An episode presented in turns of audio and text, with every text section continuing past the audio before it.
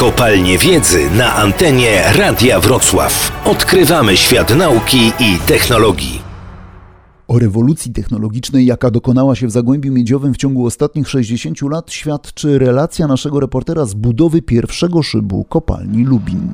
Ci, którzy kopalnię budują, do drążonego szybu zjeżdżają w dużym odkrytym kuble. Całe nadszybie mieści się w prymitywnej dość szopie, pełnej odgłosów dzwonków sygnałowych i bogatych efektów akustycznych, czasem przerażających. Dziś w polskiej miedzi nikt już nie używa wiader czy beczek do zsuwania się w głąb kopalń, a przypadkowość dozwolona jest tylko wtedy, gdy trzeba rzucić kapeluszem. Gdy ustali się budowę szybu, podejmie się decyzję, zakreśli się obszar, wykupi się nawet grunt, to w którymś momencie trzeba powiedzieć nie tu, tylko dwa metry dalej albo trzy metry obok.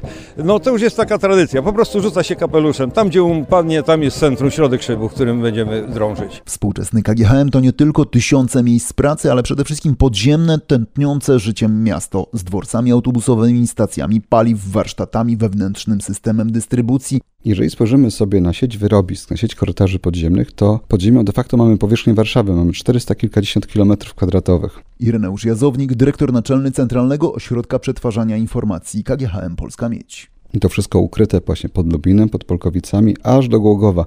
Jakby spojrzeć z lotu ptaka, to jest zapierający dech w piersiach widok właśnie tych szybów wystających w różnych miejscach z powierzchni. I teraz wyobraźmy sobie to podziemne miasto, które jest pozbawione światła, sygnału GSM, komórki nie działają, więc również kolejnym wyzwaniem jest na przykład to, żeby wyposażyć te miejsca w łączność. I chodzi nie tylko o powierzchnię miedziowych kopalń, również o głębokość, największą w Polsce, przekraczającą 1300 metrów. Marcin Chludziński, prezes KGHM Polska Miedź. Głogów głęboki przemysłowy jest w tej chwili najbardziej perspektywicznym obszarem, jeśli chodzi o zdolności wydobycia w KGHM. Jeśli chodzi o szybkie G1, planowane oddanie to jest rok 2024. Ale terabajty danych już krążą od kopalnianych przodków do supernowoczesnych serwerowni zlokalizowanych na powierzchni. Informacje płyną tysiącami kilometrów światłowodów. Ja myślę, że możemy porównać to z układem nerwowym człowieka. Przede wszystkim zacznijmy od tego, że mamy mnóstwo sieci. Sieć informatyczną, taką typowo korporacyjną, gdzie sobie śmigają maile, gdzie są różne aplikacje, to są dla pracowników, oraz sieć technologiczną, automatyki przemysłowej,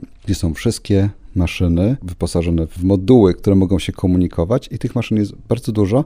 No to wszystko nakłada się kilkadziesiąt tysięcy różnego rodzaju czujników. Wydaje mi się, że jest ich dużo, dużo więcej niż w tym module, który leciał na Księżyc z Armstrongiem. I one zaczynają ze sobą rozmawiać, przekazywać sygnały i teraz na to wszystko trzeba nałożyć taką platformę, która zacznie to czytać, interpretować i potem zastosować do tego analitykę danych, na przykład po to, żeby przewidzieć wystąpienie awarii w którymś konkretnym miejscu kopalni. Bo zatrzymanie całego ciągu produkcyjnego KGHM-u to już są ogromne koszty. Na audycję zaprasza KGHM Polska Miedź SA.